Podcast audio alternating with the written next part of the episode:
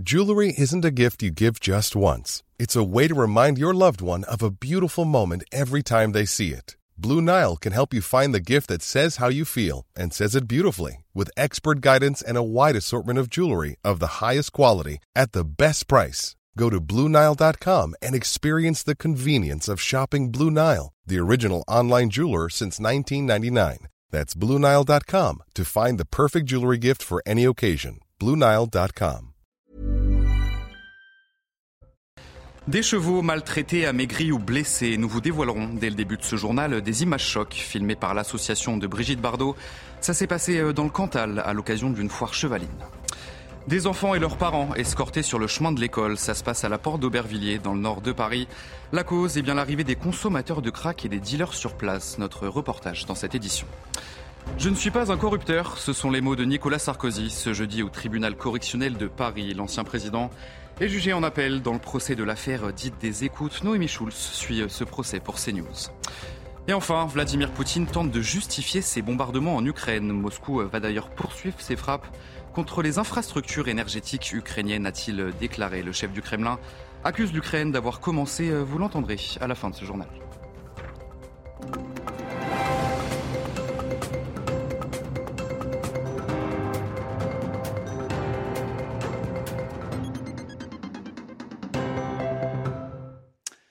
Bonsoir à tous, merci d'être avec nous sur CNews. Soyez les bienvenus dans l'édition de la nuit. On voulait commencer ce journal avec ces images chocs qui nous viennent de Maure dans le Cantal. On y voit des chevaux maltraités, frappés et blessés.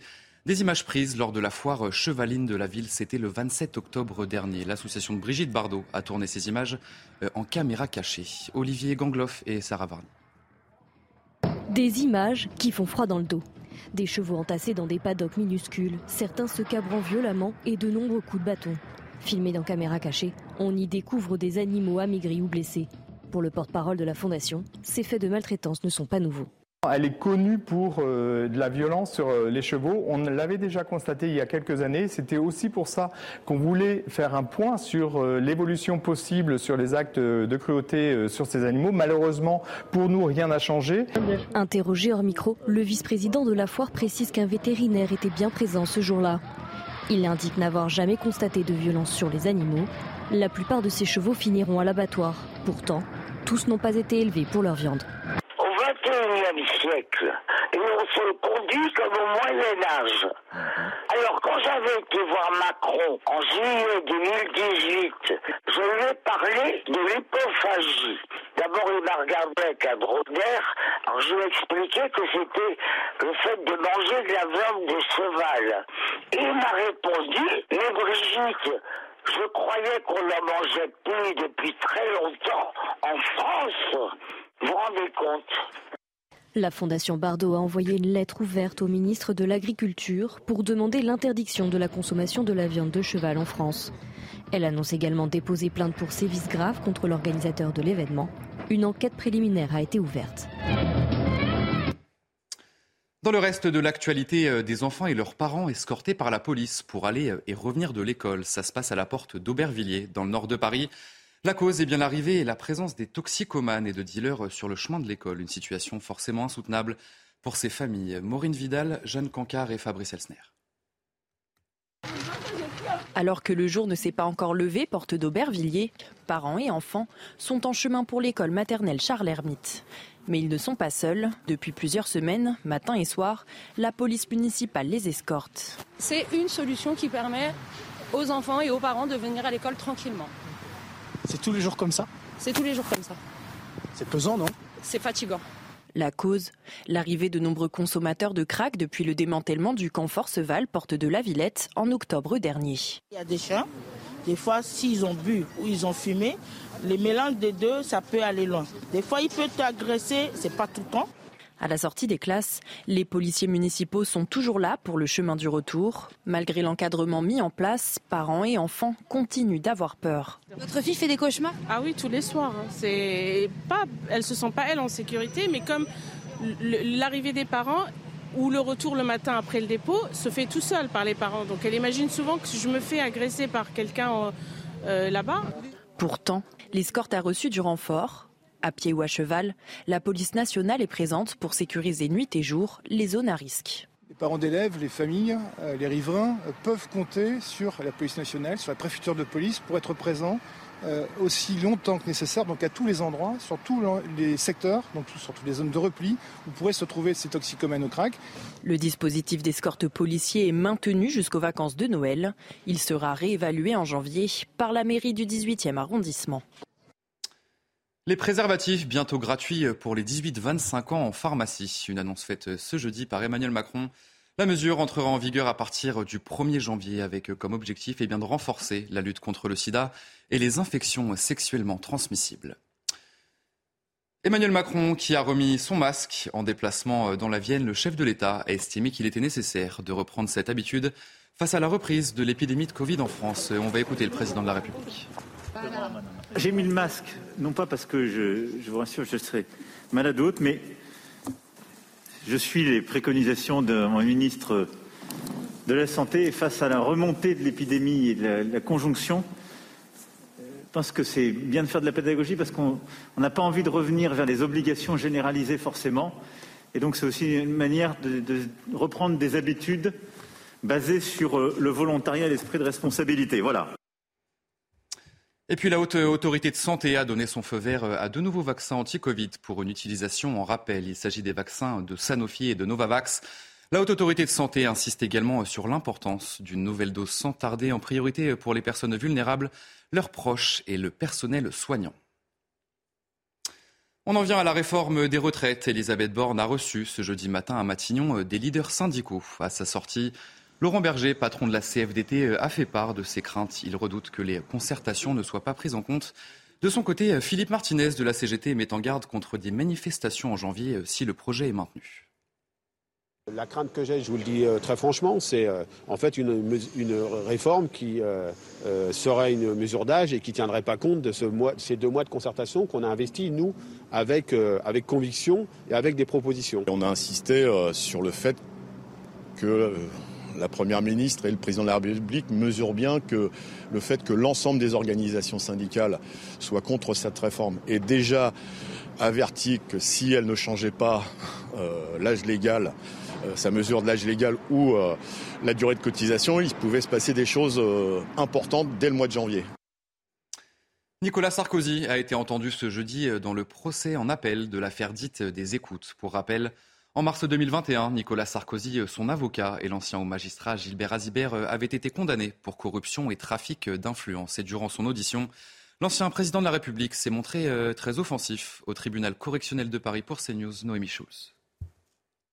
Nicolas Sarkozy répond aux premières questions de la présidente avec retenue. Mais plus la matinée avance, plus il a du mal à garder son calme. Il parle fort, gesticule, peine à se maîtriser. Il s'en excuse. Pardon de ma véhémence, mais mon ton est mon ton. Mon avocate va me le reprocher. Sourire dans la salle. Un de ses fils, Jean, est venu assister à l'audience. Nicolas Sarkozy, lui, n'arrive pas à s'en amuser. Je suis ici comme corrupteur, rappelle-t-il avec amertume et beaucoup de colère. Dans cette affaire, il est reproché à l'ancien président de la République d'avoir voulu donner un coup de pouce à Gilbert Azibert, un haut magistrat, pour le remercier de son aide dans une procédure qui le concernait devant la Cour de cassation. Nicolas Sarkozy ne s'en cache pas. Oui, il a accepté de donner un coup de pouce. En revanche, il conteste toute idée de contrepartie. Je suis un homme politique depuis 40 ans. Ma vie, ça a été d'aider les gens. Donc je confirme que j'ai envisagé de faire cette démarche. Il n'y a aucun doute, aucune gêne. À aucun moment, j'ai pensé que cela pourrait être un acte de corruption ou un trafic d'influence. Mais je ne suis pas un corrupteur. Je n'ai jamais corrompu personne. Honte à ceux qui ont dit ça. Ce jeudi soir, plusieurs arrondissements de Paris ont été plongés dans le noir total après une coupure d'électricité qui aura duré une vingtaine de minutes. Au plus fort de cet incident, 125 000 foyers étaient concernés grâce à des manœuvres techniques. La quasi-totalité des clients ont été réalimentés et aux alentours de 23h30 ce jeudi soir, 34 rues parisiennes étaient toujours privées d'électricité.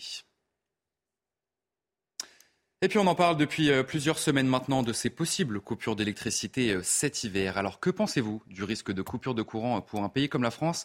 C'est la question qu'on vous a posée dans notre dernier sondage CSA pour CNews. Charles Baget avec Thibaut Marcheteau. Alors que le risque d'une coupure de courant plane sur la France depuis plusieurs jours, 73% des Français affirment trouver cette situation inacceptable. Il y a donc aujourd'hui une large majorité de Français qui nous dit qu'il y a quelque chose en fait d'humiliant pour une grande puissance mondiale comme la France à se retrouver en panne de courant. Et les chiffres diffèrent selon la proximité politique. En effet, si les sympathisants du Rassemblement national et de la France insoumise n'acceptent pas ce risque, c'est plus nuancé du côté de Renaissance et d'Europe Écologie Les Verts. La principale ligne de clivage dans ces résultats, elle est politique. C'est d'une part les écologistes, qui sont 50% à juger cette situation acceptable, parce qu'elle résulte notamment de la baisse de la part du nucléaire dans le mix énergétique français. Autre catégorie de population qui émet des réserves, les sympathisants du parti présidentiel. Des chiffres qui se vérifient dans la rue. Non, c'est pas acceptable, surtout en 2022, mais qu'est-ce que vous voulez faire ? C'est inacceptable, mais compréhensible au vu de la situation actuelle. Je trouve ça inacceptable. Maintenant, c'est une réalité, donc le tout, c'est de s'y préparer. Enfin, le sondage révèle que les jeunes sont plus nombreux que la moyenne à trouver cette situation inacceptable, avec 81% des 18-24 ans. Et face à ces possibles coupures d'électricité cet hiver, les Français essayent tant bien que mal de se préparer. Eh bien, nous sommes rendus dans un magasin où les accessoires de camping sont de plus en plus demandés. Jeanne Cancard avec Fabrice Elsner. Là, c'est lampe frontale, lanterne... Dans ce magasin spécialisé en matériel de camping, ces derniers jours, les demandes se multiplient et même les plus étonnantes. Si vous voulez, je vous vends quelque chose qui suffira largement pour charger aussi éventuellement vos appareils mobiles avec. Ouais, mais non, parce que moi je veux un truc plus puissant pour faire aussi fonctionner un frigo. C'est pas possible. Face aux potentielles coupures d'électricité cet hiver, certains stocks de cette boutique doivent être constamment réapprovisionnés. On a une livraison de réchaud et de lanternes. Puisque ces habitants de la région parisienne préfèrent anticiper et s'équipent avec des articles traditionnellement dédiés au camping. J'ai tout acheté, au cas où. Vous êtes équipé là ? Oui, j'ai pas encore la totale, mais j'ai pas mal de choses. Ouais. Ce que je viens d'acheter, c'est un réchauffe plat. Si jamais il y a une panne de courant, je pourrais faire la cuisine un petit peu, réchauffer un café, voilà. Des demandes qui explosent et qui obligent le magasin à s'organiser. On va créer notre logistique pour faire des transferts entre chaque magasin ou des grosses commandes un peu plus importantes auprès de nos fournisseurs. Dans d'autres enseignes de la région parisienne, ce sont les chauffages d'appoint qui sont très prisés. Certains rayons ont été totalement dévalisés. Britney Griner a été libérée. La basketteuse américaine détenue en Russie depuis plus de 9 mois a profité d'un échange de prisonniers avec Moscou. Elle est en sécurité, a déclaré Joe Biden depuis la Maison-Blanche. On va faire le point avec notre correspondante à New York, Fanny Chauvin. Les Américains attendent avec impatience le retour de Britney Griner, star nationale et double championne olympique. Les Américains ont suivi chaque épisode de son arrestation en Russie. Pour Joe Biden, sa libération était devenue une priorité politique qui sert aussi bien son bilan et sa communication. Le président américain qui a lui-même annoncé la bonne nouvelle depuis la Maison-Blanche, on l'écoute. Elle est en sécurité, elle est dans l'avion, elle est sur le chemin du retour. Après des mois de détention injuste en Russie, détenue dans des conditions intolérables, Britney sera bientôt de retour dans les bras de ses proches. Et elle aurait dû être là tout au long. C'est un jour pour lequel nous travaillons depuis longtemps. Nous n'avons jamais cessé de faire pression pour sa libération. Il a fallu des négociations laborieuses et intenses. Effectivement, le cas de Britney Griner était devenu un enjeu diplomatique dans le contexte de la guerre en Ukraine. Les États-Unis qui ont rapidement envisagé l'échange de prisonniers et ils ont décidé de relâcher Victor Bout, trafiquant d'armes à notoriété mondiale, accusé d'avoir fourni en armes les talibans ou encore Al-Qaïda. Les États-Unis ont joué leur principal atout pour libérer Britney Griner, un échange pas franchement équitable à la vue des charges de chaque prisonnier et surtout il réduit les chances de libérer Paul Whelan, américain emprisonné en Russie depuis 2018. Vladimir Poutine assume les frappes contre les infrastructures énergétiques en Ukraine. Ces dernières ont déjà entraîné des coupures d'eau et de courant dans le pays. Le président russe accuse Kiev d'avoir ouvert les hostilités. Les explications de notre journaliste spécialiste des questions internationales ici à CNews, Harold Diman. Le président Poutine maintient une apparence de calme et de détermination. Il a décerné des décorations militaires au Kremlin pour vanter les vertus de ses soldats, aviateurs, cosmonautes. Manifestement, il voudrait assumer cette guerre qu'il désigne toujours sous l'euphémisme « opération militaire spéciale ». Et c'est au détour d'un verre pris avec les militaires décorés qu'il a parlé directement des combats en Ukraine. En ce moment, il y a beaucoup de bruit autour de nos attaques contre les infrastructures énergétiques d'un pays voisin. Oui, nous le faisons. Mais qui a commencé ? Qui a frappé le pont de Crimée ? Dès que nous bougeons et que nous faisons quelque chose en réponse, le bruit, la clameur, le crépitement se répandent dans tout l'univers. Cela ne gênera pas nos missions de combat. Ainsi, il poursuit la justification intégrale de cette guerre. Et ce jeudi, il a donc tenté de transformer sa campagne de bombardement sur les infrastructures ukrainiennes en riposte justifiée à l'attaque contre le pont de Crimée par les forces ukrainiennes. Pont pourtant réparé depuis plusieurs jours. Et il ne mentionne guère les bombardements russes sur des cibles purement civiles. Difficile de voir ici l'amorce d'une issue négociée à ce conflit. Retour en France. Noël, c'est dans un petit peu plus de 2 semaines. Et le foie gras fait bien sûr partie des incontournables. Mais avec les épisodes successifs de grippe aviaire dans les élevages, une pénurie pourrait intervenir chez les revendeurs. Les foies frais sont devenus très rares et les conserves de plus en plus chères. Reportage au marché des Capucins à Bordeaux, Jérôme Rampenou et Antoine Estève. C'est difficile de trouver des foies gras frais au marché des Capucins. La plupart des enseignes proposent quelques conserves ou des produits préparés. Ils ne savent pas s'ils les auront, donc c'est au jour le jour. Donc nous, on ne peut pas prendre de commandes derrière parce qu'on ne sait pas si on pourra les assurer non plus. Donc Le maître des tables de réveillon devient une denrée rare. Beaucoup de producteurs de canards ont été frappés de plein fouet par des épidémies de grippe aviaire depuis 3 ans. On estime que la production dans le sud-ouest a chuté de 50%. Chez ce spécialiste, on en trouve encore quelques-uns cette semaine, mais pour combien de temps ? Il y a la grippe aviaire, il faut qu'ils trouvent une solution rapide et efficace parce qu'on va droit dans le mur. On a commandé à l'avance et puis on a des antennes un petit peu partout. Ben, ça fait 40 ans que je fais ça, alors... Et je m'étais préparé aussi un petit peu. Cette année, il fallait s'y prendre très tôt pour être sûr d'avoir du foie gras frais à cuisiner soi-même. C'est vrai qu'avec la grippe aviaire, on risquait de ne pas en avoir. Donc c'est pour ça que je me suis pris tôt. Je me suis pris tôt, effectivement, pour avoir les produits de qualité et puis la quantité que je voulais. Si on veut de la qualité, je pense qu'il vaut mieux anticiper. Au dernier moment, peut-être que ça sera des fois de moins bonne qualité. Autre conséquence de la raréfaction du foie gras frais, c'est la flambée des prix. Il faut compter au minimum 115 à 140 euros le kilo de foie cuit pour le réveillon. Et enfin, on voulait vous montrer ces belles images. Pour terminer ce journal, la fête des Lumières est maintenue à Lyon, malgré les consignes de sobriété en matière d'énergie. Un événement incontournable pour les Lyonnais. 2 millions de visiteurs sont attendus jusqu'à dimanche soir. C'est la fin de votre journal. Tout de suite, votre journal des sports. Et on commence ce journal des sports avec la Coupe du Monde de foot, bien sûr, et la France qui se prépare à affronter ce samedi l'Angleterre pour les quarts de finale. Tous les joueurs français ont participé à l'entraînement ce mercredi. C'est une bonne nouvelle sur place à Doha. Nos envoyés spéciaux, Louis Vix et Mathilde Espinasse.